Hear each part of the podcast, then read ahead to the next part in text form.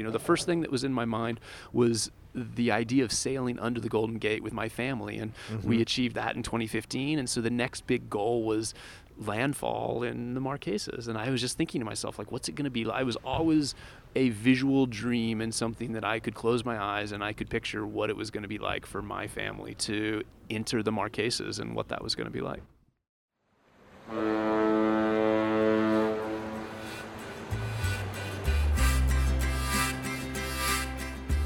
Welcome back to Out the Gate, the podcast about sailing and adventure on and around San Francisco Bay. This week, I have not one guest, but four. A whole family, in fact, the Vaughters family, the parents, Cameron and Annie, and their two daughters, Isa and Adelaide, who are 11 and 12. When they left San Francisco in 2015 to go cruising, the girls were 6 and 7, and for the past five years, they've been sailing through the Pacific. They have taken some breaks to work and fill up the cruising kitty. Their boat, Banyan, is a 43 foot cutter rigged Mason. Masons are comfortable and seaworthy boats designed by Al Mason, who I believe came out of the Sparkman Stephens firm. And the Vaughters Mason was built at the well respected Ta Shing Boat Yard in Taiwan. They set out with a plan to spend five years together as a family sailing, and so far they've hit Mexico, the Marquesas, the Tuamotus, the Society Islands, the Northern Cook Islands, Niue, Tonga, and New Zealand, where the boat is now. They were back here in San Francisco, catching up with family when I had the chance to meet them and sit down and have this chat. They'll be returning to New Zealand and their boat soon. But I'll stop talking and let you hear their story from them. Here we go. So I'm Ann Vaughter. My name's Cameron Vaughter. My name's Adelaide Vaughter. And my name's Isa Vaughter. Well, I am sitting here with the Vaughter family, and I'm really excited to talk to all of you. Tell us where we are and the significance of where we are. Well, we are here in the San Francisco Bay. We're um, l- overlooking Aquatic Park, and we're sitting here at the Dolphin Club. And uh, this is very cool for us because we um, departed Aquatic Park, um, hoisted anchor in May of 2015 and sailed under the Golden Gate Bridge. And uh, our boat is currently in New Zealand. And so uh, over the last four years, we've wandered down down the coast of California, spent a bunch of time in Mexico. Uh, across this across the South Pacific last year, and and uh, our boat is now waiting for us um, happily in New Zealand. I have so many questions about about your trip, but I want to back up and start with where the idea for the trip came from. Well, this was a, a, a childhood dream of mine. Um, I, as a kid, I, I was fortunate to grow up. Uh, I spent about six years living in Sydney, Australia. Fell in love with sailing, um, and one of the books that I read as a kid was Dove by Robin Lee Graham, which has been referenced many times in your podcast, uh, and then also Maiden Voyage by Tania Aebi. And I just I just thought this is something that I'd like to do in my life. I'd like to go sail around the world, and um, I was fortunate that my family uh, gave me the ability to see the world as a kid, and I'd like to give my kids the same opportunity. And traveling the world on a sailboat is is a great way to do it. I get to take my home with me, and so it was always a dream. Uh, and then when I met my wife in 1998 and we started talking about marriage in 2000 2003, 2004, it was always a part of, you know, if we're going to get married and if we're going to spend our lives together, this is one of my goals and this is what I want to go do and I want to go sail around the world. So. And Annie, was it something that he made clear from the beginning when you met that this was one of his goals? Um, I think he kind of slipped it in there pretty stealthily. I did not come from a sailing background at all.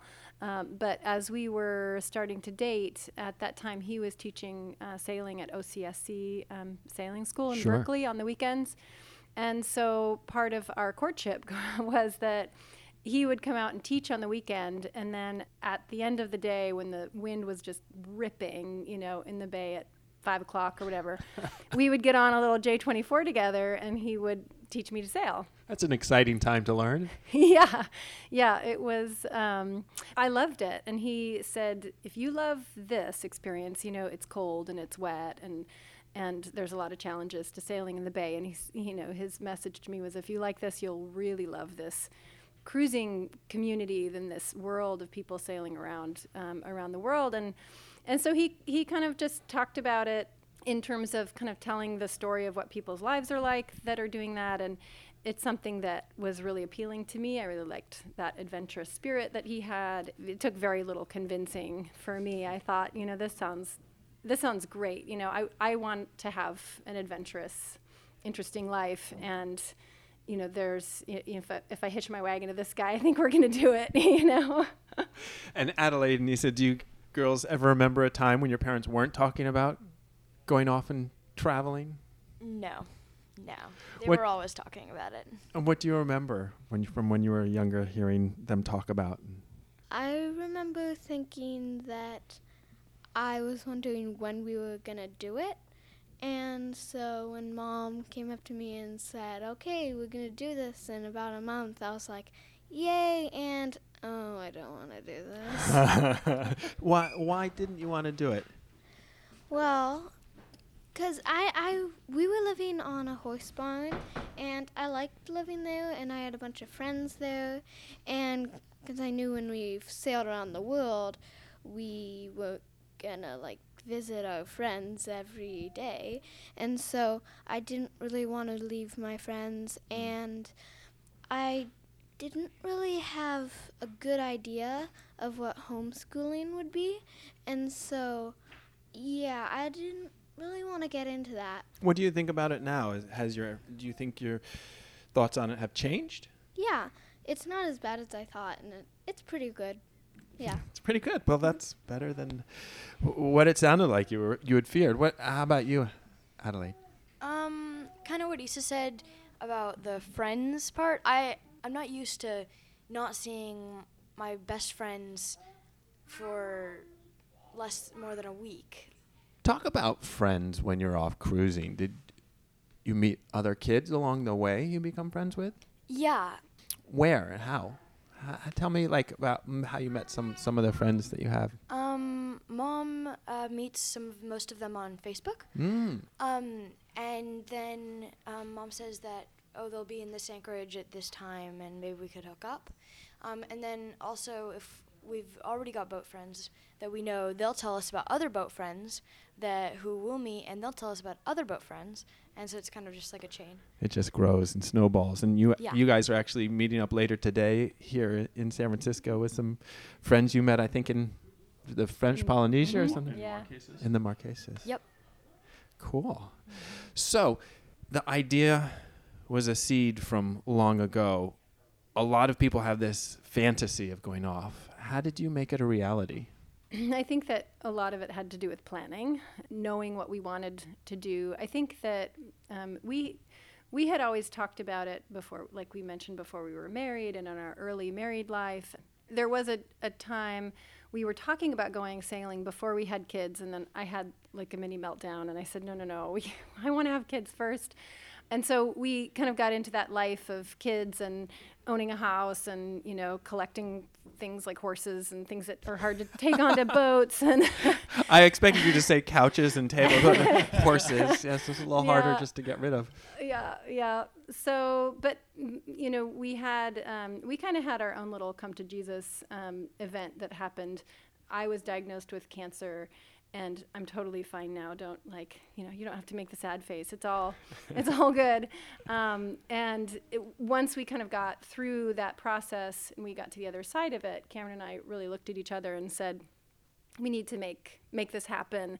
We were driving home from visiting my grandmother, and in the car we just did the basic math on what we'd, we would have to do. How much do we have to save every month for five years? Okay, if you know if we're going to sail away in five years, you know how much do we need for that five years and to buy the boat? What's all that? You know what do we need to save every month? And that was our plan, and we essentially executed that plan almost to a T. And you know how they say when you sort of verbalize and say that this is what I want to do, the universe kind of conspires to assist you. And that really happened in a, in a big way. We had so many blessings kind of end up coming into our lives at that time. We had a living situation that materialized where we could um, work in exchange for our rent. Um, so we managed a horse boarding facility up in Calistoga for the five years before we left cruising. So that that allowed us to save money, the money that we needed to save every month, essentially. And we were super frugal. we were just really, really frugal for about five years, and we still are.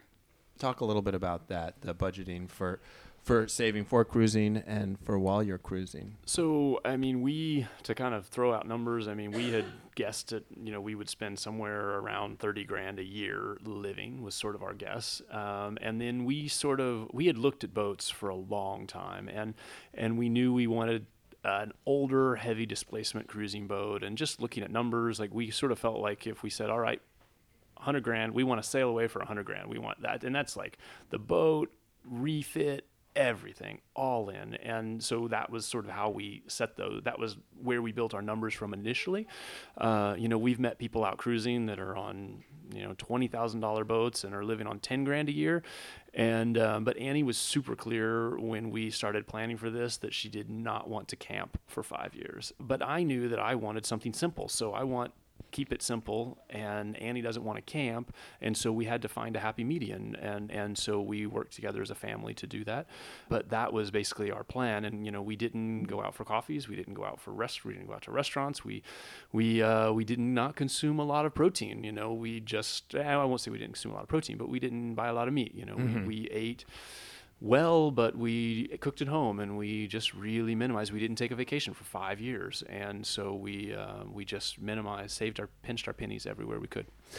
And the boat that you eventually ended up getting, where what is it and where did you find her? So we found a 1979 Mason 43, Mm. and um, and we we had actually it's uh, interesting because we initially had a Hans Christian that we had found here in the Bay Area that we were really interested in, but it was a private sale, and so we felt like we wanted a broker or kind of someone on our side to make sure we did the right due diligence so that we weren't getting ourselves in trouble. And so we reached reached out to a broker that um, I can't remember exactly how we had found them, but we reached out to a broker, and and that person took a look at what we were buying and looked at our budget, and and uh, within a day or two sent us this huge long email to say that you know I don't think that's the perfect boat for you, and here's an example of ten other boats that are all on the west coast from Seattle all the way down to southern Mexico, and these are all better equipped and they're in better shape. And it just turned out that Banyan, the boat that we have today, was one of those boats.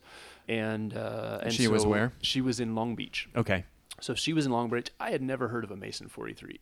I didn't know anything about them, um, but they're um, stout.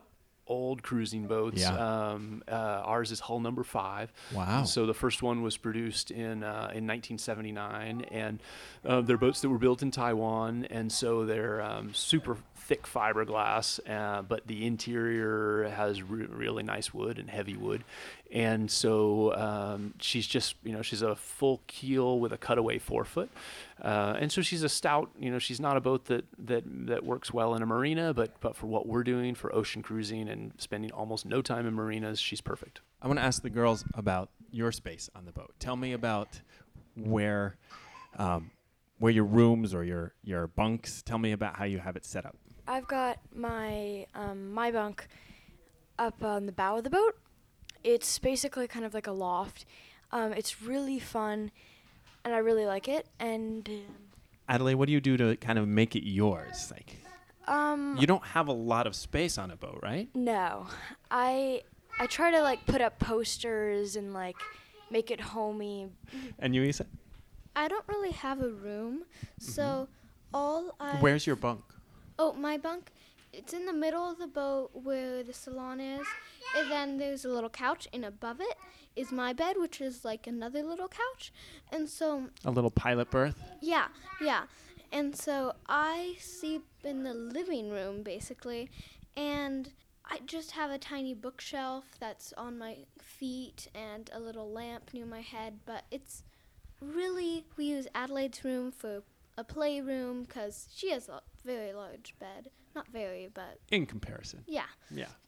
And I see that um, you've been drawing a bit during our, our interview here. Do you love to draw? Is that one of the things that you do while you're on the boat? Yeah, I, I love drawing dragons a bunch Uh-huh. because uh, they aren't a bird like a phoenix, and they aren't a a horse like a pegasus, Yeah. And they're kind of like lizards, snakes, birds. and so I love drawing dragons and reading books. Cool. Cool. Tell us a bit about adapting onto the boat, to life on the boat.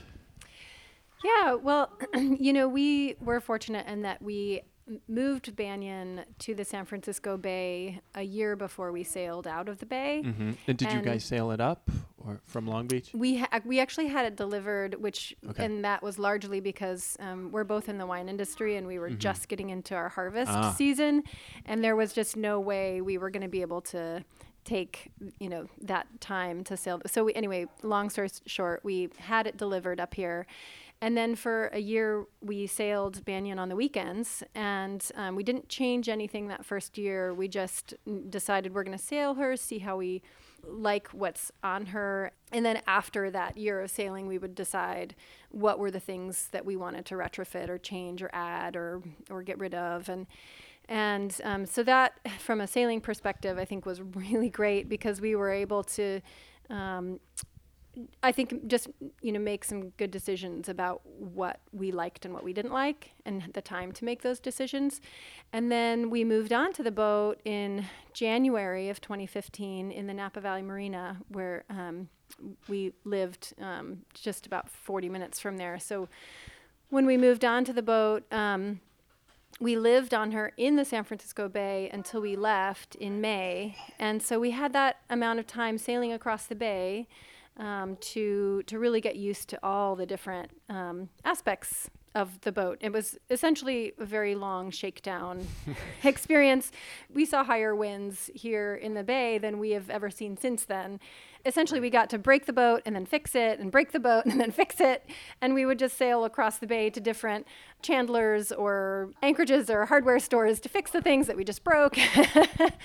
so it was That's great. That's a great, great shakedown. You've got everything close at hand. yeah, yeah. So in terms of getting used to her and sailing, that was wonderful that we had that time. And and certainly you can buy a boat in you know Greece and fly over there and move on to her and sail across. Pe people do that all the time, but I think that it was a real luxury to have the time that we were able to have with our boat that we were going to be living on for that amount of time. Yeah. How is going offshore uh, different than sailing around the bay? it was almost easier in the sense that um, that we are off for you know longer passages, and even our first night, you know, just down to Monterey, was uh, as Annie said, a lot mellower than even the time we had spent here in the in the bay. But uh, I mean, for me, offshore sailing is um, you know it's just a different beast. You just sort of settle in, you really settle in, and and you set the boat for the long haul, and um, and you set the boat to minimize damage and chafe and and things like that. And I think you you in some ways you kind of worry about things differently than uh, Mm. than when you're here in the bay, and and you're obviously not watching as much for traffic and Yeah. stuff like that. So you sort of, say, well, I shouldn't say you're not watching for traffic, but you don't have to worry about as much traffic um, when you're in the middle of the Pacific. And watches. How did you guys do watches? Isa and Adelaide, do you stand watch? Uh, we stand watch when um, Isa and I wake up. Then Dad'll go downstairs and sleep while we take watch. At about eight, probably. And you, so you do it together. Yeah. And do you enjoy that? Do you enjoy? Yeah, it's fun. Yeah. Yeah. Have you had moments on watch where you were like, "Dad, Mom, uh, we need a little help here," or No, not really. But um, but Mom saw, you saw the big tankers. Can you tell that story? Can we tell that story? Yeah. yeah, okay, a night watch story. It was it was, it was more exciting in the moment. Well, we were um, leaving um, Newport Beach area, and we were heading down to San Diego, and I hadn't had a lot of experience being a primary person on the boat because our past experience there was always somebody more senior than I who was awake at that point and so anyway, this I was on night watch. Cameron was asleep, and just very happily, you know, cruising out of Newport Beach, and it was, you know, beautiful night. And then I realized somebody was hailing, some military boat was hailing another boat, and I thought, oh, those poor those poor people. and then they were giving the GPS coordinates, and I, um, I all of a sudden realized they might be hailing me, and so I, I, I figured out without waking up Cameron what my GPS coordinates were. Said, "Oh, it So is me." Oh, it's right here on the radio thing. And there's my GPS coordinates. Oh, it is me. They're trying to hail. So of course, you know, your heart just goes through the top of your head. And I um, went down to Cameron. I was like, "There's a military vessel hailing us." We realized that we were in a spot where we weren't supposed to be. They had evidently, from the San Diego side, they had been sending out announcements about, you know, the fact that this quadrant of the ocean they're doing military exercises, and you weren't supposed to be in there we realized we were sailing straight through it. But we figured like the fastest way to get out of it was just to keep going the way we were going. So we didn't change anything. Just get out of there but before they dropped anything on you. yeah, but it was interesting. There were a lot of big, you know, I, th- I guess they were aircraft carriers that were hmm. sailing around us, and their they would go on and off the radar, and their lights would go on and off, and they'd be over on the port side, and then they would be on the starboard side, and it was definitely a little nerve wracking experience. But I learned a lot that night. I learned how to determine our GPS location. Talk a little bit about the learning experience. And you hadn't had that much experience before you set off sailing. Mm-hmm. And Cameron, had you done much ocean sailing? I I had I um, was fortunate. Um, well, when I left Australia as a kid, I went to Indiana, which was a little rough for high school. Um, That I was a long way away from the ocean. Yeah. Um, and then after high school, I moved down to southern Florida. So Where- I did a little bit of offshore sailing around Key West, and then I moved to. Oh, I did a summer in Europe traveling, and at the end of that summer, I was able to work out work with Sunsail yacht charters. Uh, and so I became a, a bareboat captain and flotilla skipper with them in Greece. And at the end of every year, had the opportunity to deliver boats. With Sunsail, there's always boats going somewhere. And the first year, I delivered boats around the Med from Greece over to uh, Mallorca. And then the following year, I had the opportunity to help them set up a base in the Maldives. So we delivered boats from Turkey all the way down to uh, to the Maldives and through the Suez Canal and Red Sea. And so that was pretty sweet. And then before Annie and I got married, we uh, we actually crossed the Atlantic together in 2002. Um, I was doing a wine harvest in Spain, and Annie's next harvest was going to be in Chile. And so uh, I was able to find a boat in Spain that needed um, that needed help. The it was an owner that had just purchased a beautiful catamaran, and he was a pilot, had loads of navigational experience and stuff like that, but not a lot of sailing experience. So Annie and I hopped on board with him and and uh, sailed from Lanzarote across to uh, to Antigua. Wonderful. What do you felt you learned together as a family in terms of sailing and, and cruising? we learned a lot and i think it's it kind of is in coordination with your boat right? So you're mm-hmm. you're not we weren't necessarily learning how to sail. We were just learning how to sail our boat in that context. A lot of what you don't get practice doing like like experience on the radio and what is proper radio protocol. I used to be so afraid to talk on the radio i'd say actually so we joined the Baja Haha when we went from um, San Diego down to Mexico, and we, you know, we weren't hundred percent sure. Did we want to do this? Did we not? You know, and there was a lot of weighing of whether we wanted to do that or not. But I think what we missed in terms of not being able to see a lot of that coastline because it's a, it's a fairly it fairly Moves quickly quick, goes. yeah. yeah.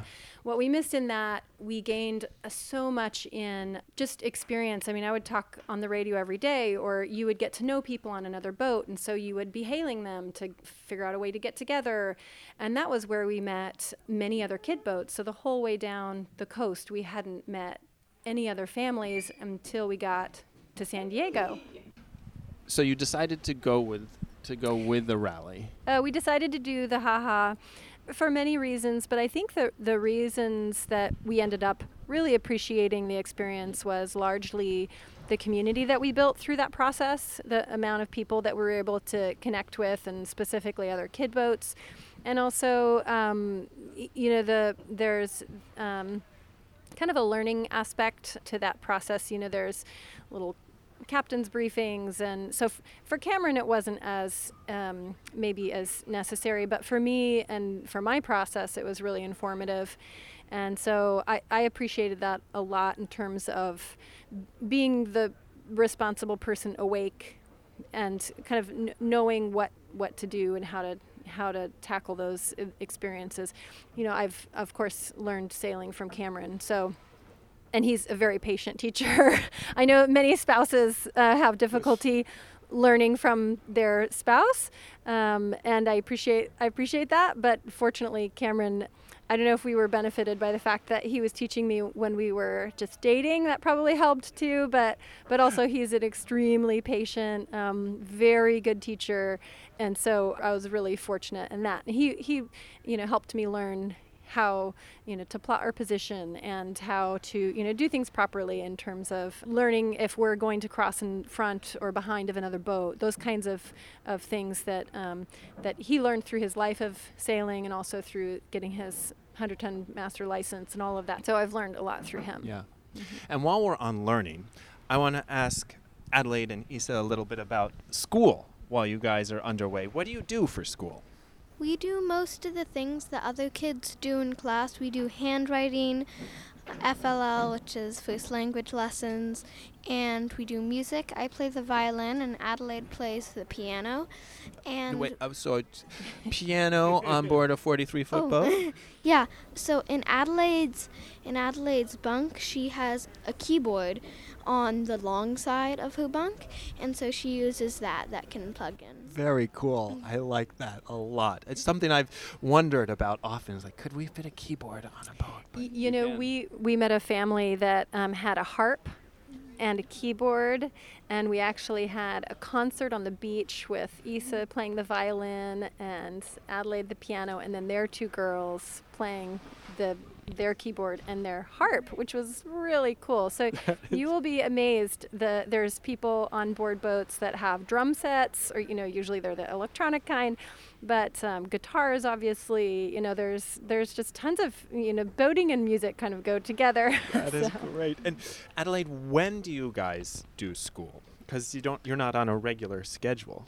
Yeah, we usually start it w- at, at 9.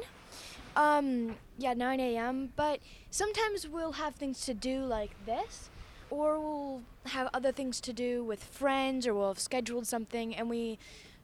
Sometimes we don't even do school.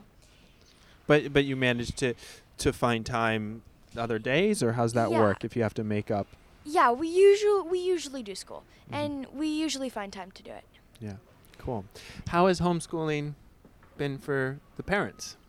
I would say that it's one of the biggest challenges of having you know, kids on board boats is is deciding how you're going to homeschool them, and it's a huge responsibility. And there's so many different philosophies and uh, ways that people approach it.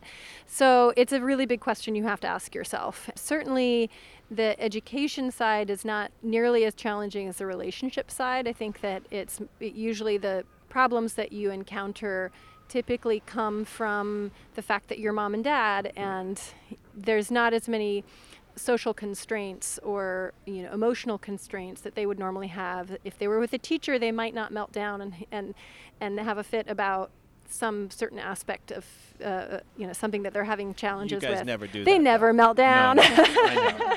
Yeah, yeah. But with mom or dad obviously they're they you don't have those emotional barriers. And so so learning as parents even you know i've heard many people that we've met who are professional teachers that homeschooling was just a really different game. Yeah. it's very very very much different. And so you have to find the right approach for you and for your child and it's very different for each family and it's different for each child. The way we homeschool um, we homeschool every day that we can possibly homeschool. So we don't take summer vacation. We don't we don't have a schedule that that is revolving around any kind of land-based schedule. So Right. if we are able to school, we school. And then if we're doing other things like this, Adelaide mentioned, or we have an opportunity to go to a museum, or we have an opportunity to go on a hike with another family, we take those opportunities. So So we and how much are those opportunities integrated into the curriculum? So we do our best to incorporate um, lots of cultural things. So, for example, when we were in French Polynesia, we hooked up with another kid boat. There's two girls about the same age as our girls, spent a bunch of time with them, and we happened to be in a bay with a cultural heritage site. And so the girls did a report on the cultural heritage site. Um, Adelaide and, and the older girl did that, and then Isa and their younger daughter did a report on the canoes and the migration of the Polynesian people through Oceania. And so they worked on these reports for a couple of days and then they presented them to three different boat families. Adelaide had done a diorama, and Isa and Naomi had put together a bunch of artwork and, and maps and things to show the migration pattern. So, so that's one example of how we end up incorporating. Our kind of school of thought in terms of education is more of a classical education. I really, you know, felt like I needed some good resources. I needed some. I wanted the girls to have a really rigorous education and a strong foundation, especially because you know they're not in an institution in our lives but someday they will have to be. They may want to at least have that option to be in an institution whether that's you know hopefully i mean they'll go to college. They have no choice. They're going to college. So to, to have You a- heard it here. yeah. Sure not first. so to have a little bit of uh, structure imposed in their education I think will help them in that transition into uh, either a collegiate environment or if we don't know if they're going to go back into school in high school or you know that's that's all very fuzzy and in the future. But um, but I want them to have a, a, a fairly structured experience as well as take those opportunities when they come to take advantage of the amazing things that we come across whether that's historic things that we can learn about or cultural things that we can learn about so Cameron, give us a quick overview of your route. We know that you started with the Baja Ha-Ha and then um, were in French Polynesia. So, what was the. Yeah, so we um, you know departed here in San Francisco, visited Monterey, Morro Bay, Santa Barbara, and then spent a lot of time around the Channel Islands um, and back and forth from the Channel Islands back to Santa Barbara to reprovision, and then back to the Channel Islands, uh, and then did the 2015 Haha from Santa Barbara down to Cabo. And uh, as Annie mentioned, we met up a bu- with a bunch of kid boats. Um, so with that group of kid boats, we then uh, worked our way up to La Paz and to the islands off of La Paz, and got our, ourselves uh, a little bit further north in the Sea of Cortez than La Paz, and then it just got too cold, and so we decided then to shoot all the way down. Um, let's see, all the way down the coast of mainland Mexico, went south of Banderas Bay, and uh, went as far down as Barra de Navidad. Okay. And I spent a lot of time in the Tenacatita area, and then back up to the Banderas Bay, La Cruz area, which is a kids cl- kids hub for of cruising families uh, on the west coast of Mexico. Uh, and it was around that time that we had an opportunity to help a gentleman um, build a winery up in Canada. And so we we then we thought, well, you know what, maybe maybe we could use some money in our kitty, and uh, and so we actually sa- we sailed the boat all the way up to Guaymas and hauled her out in Guaymas, and then spent most of 2016 off of the boat. Uh, in 2017, we spent some time back on the boat enjoying the upper Sea of Cortez as far north as Santa Rosalia. We basically went back down to um, Agua Verde, almost as far south as we as we got north in 2015, and uh, and worked our way up to Santa Rosalia, and then uh, that was 2017. 2018, we committed to make the jump across the to cross down to New Zealand. So we departed. So, uh, tell me about that decision. Was that ha- is that something that you knew that you had wanted to do, or was that a game time?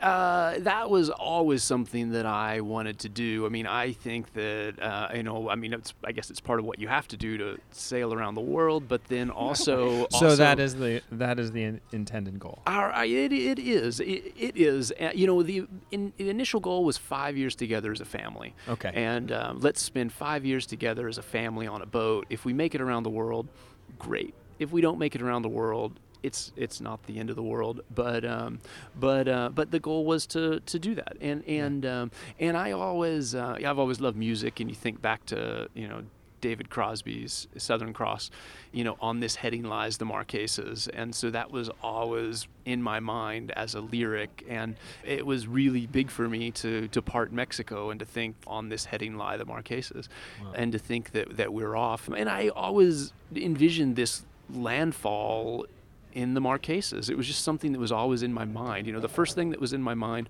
was the idea of sailing under the Golden Gate with my family, and we mm-hmm. achieved that in 2015. And so the next big goal was landfall in the Marquesas. And I was just thinking to myself, like, what's it going to be? I was always a visual dream and something that I could close my eyes and I could picture what it was going to be like for my family to sail on Banyan and to enter the Marquesas and what that was going to be like. So, Wow. yeah. Through the South Pacific. So yeah, so uh, we uh, arrived in the Marquesas. 20, it was a 21-day passage for us into the Marquesas from Banderas Bay, and then we spent about six weeks in the Marquesas. Um, if you're not super organized when you enter French Polynesia, you only get three months. So we kind of cooked up almost half of our um, time in French Polynesia in the Marquesas because they were so amazing. Yeah. Um, and then so wandered from the Marquesas through the Tuamotus, um, and then eventually into the Society Islands. Um, and then upon departure from the Societies, we decided that uh, we wanted to go see the uh, go see Suwarrow, which is Northern Cook Islands. Um, we showed up there. We were the last uh, cruising boat to show up that year, and we had them. We had the Suwarrow to ourselves, and so it was That's amazing. We had two. The two rangers just went all out to show us um, Suwarrow. We got to see parts of Suwarrow that that often you don't get to see if there's a lot of people there because the rangers just don't maybe have the time to visit some of the outer outer atolls and outer areas.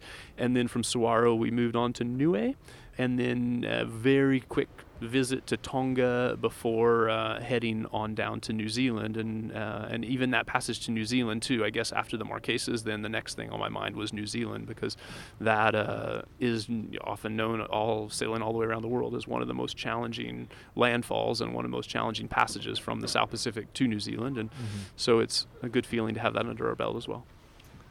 And so that was about a year ago that you made landfall. We, Almost. we made landfall on November, yeah, I want to say oh. November 10th or 11th of 2018 Okay. in New Zealand. Wow. And girls, tell me about some of the highlights and lowlights for you of sailing across the Pacific Ocean. What do you what sticks out in your head? I loved that we got to go to all of the remote islands because Yeah. they were so beautiful and amazing, and we got to snorkel there. And one what was the snorkeling like there? Well, some places it was kind of gray, Mm. but at but they were still very beautiful. Mhm. And at other places, it was so beautiful with colors that popped out and a bunch of coral reefs that were just lovely. And at Suwarrow, we also got to see the giant man- manta rays. I saw a video that you guys took of that. Yeah, they were so beautiful.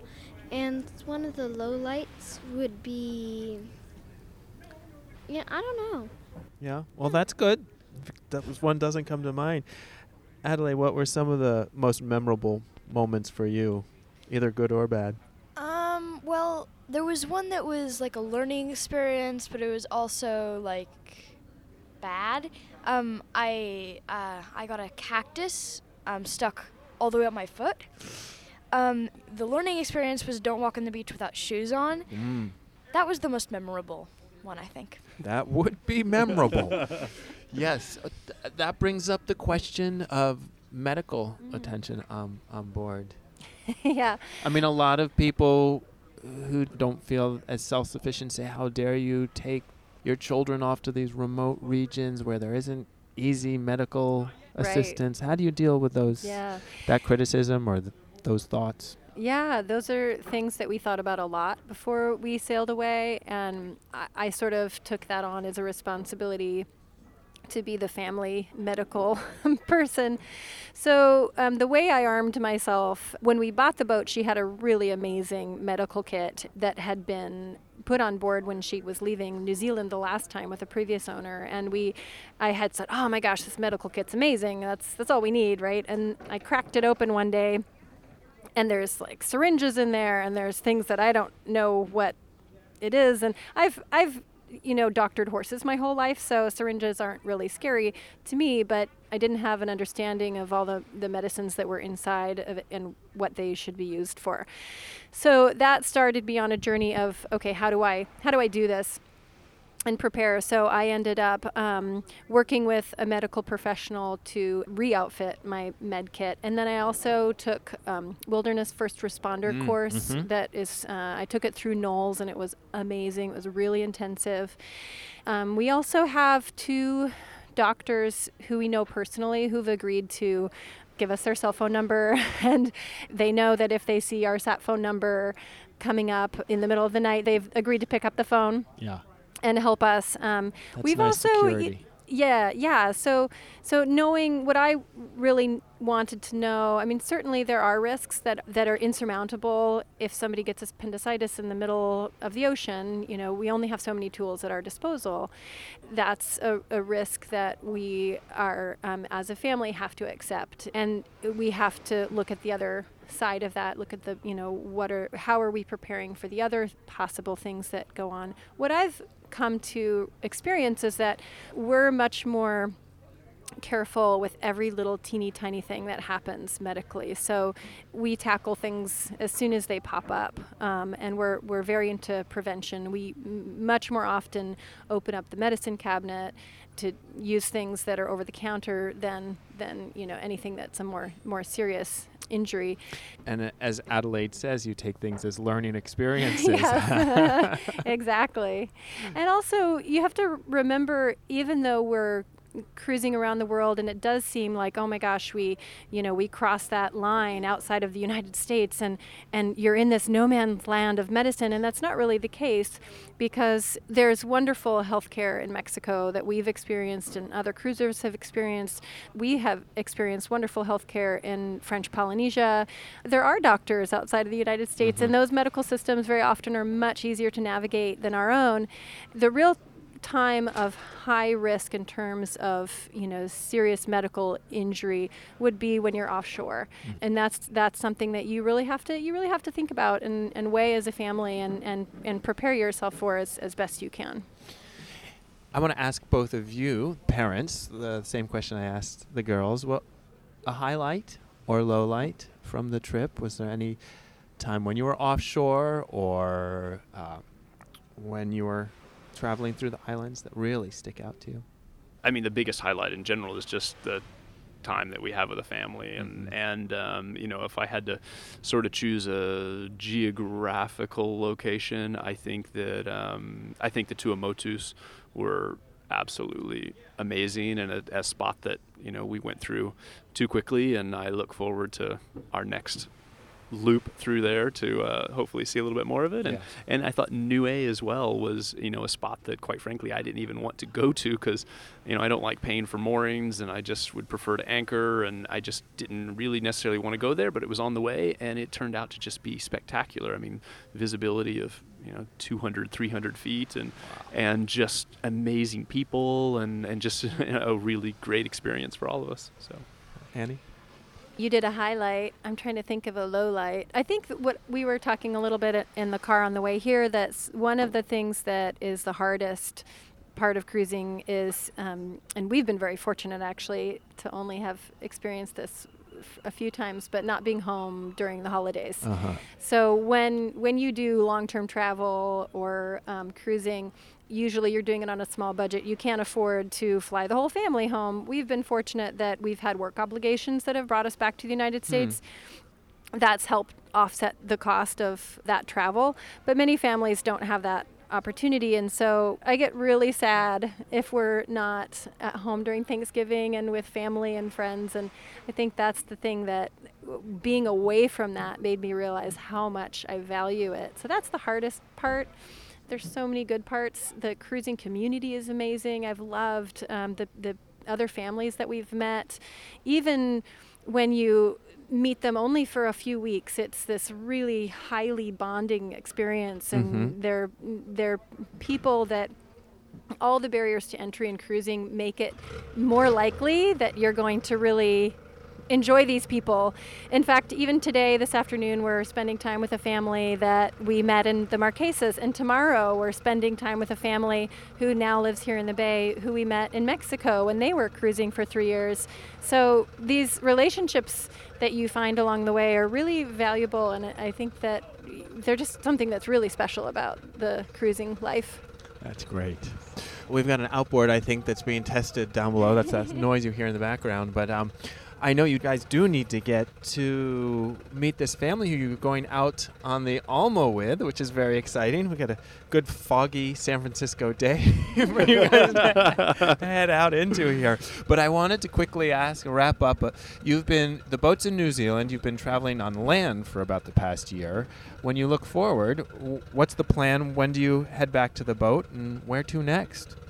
Uh, we will be back on the boat in January, uh, heading towards Southeast Asia. Um, so hopefully we'll be in Southeast Asia about this time next year, and uh, and then South Africa for the following Christmas. So South Africa Christmas 2021 is kind of the rough the rough plan right now. Wow. And girls, how long do you think you want to keep doing this cruising?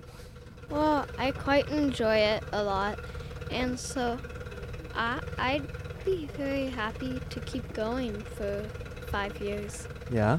Yeah. Natalie? I want to stay until mom kicks me out. I love it. I love it. Well, I really want to thank both of you, all of you. Welcome. Um, Thank you, Ben. and this has been great. We're getting the send off here. So it's been great. Thanks, Ben. Thank you so much. Thank Ben. you. Thank you.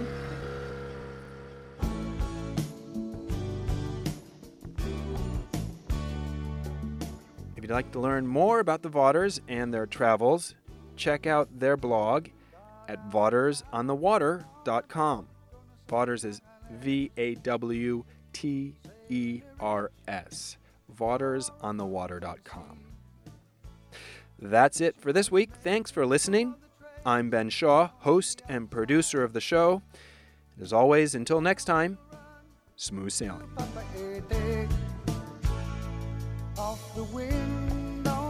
Heading line the Marquesas.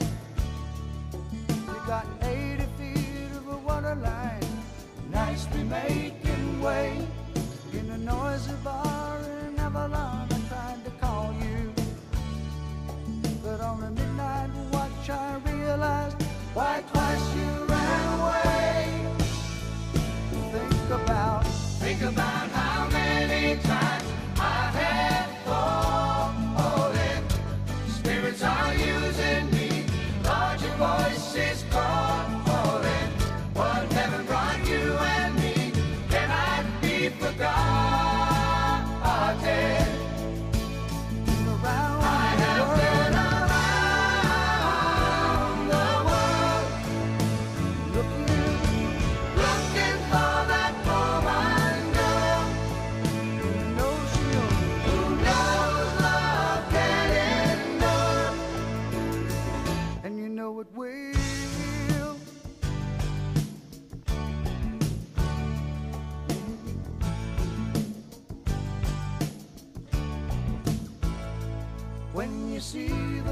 the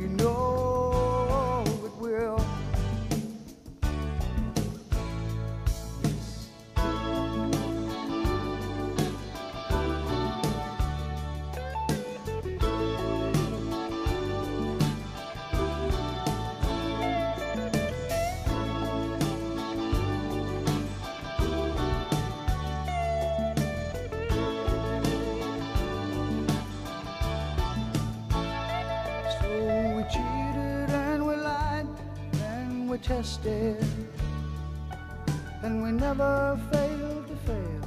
It was the easiest thing to do.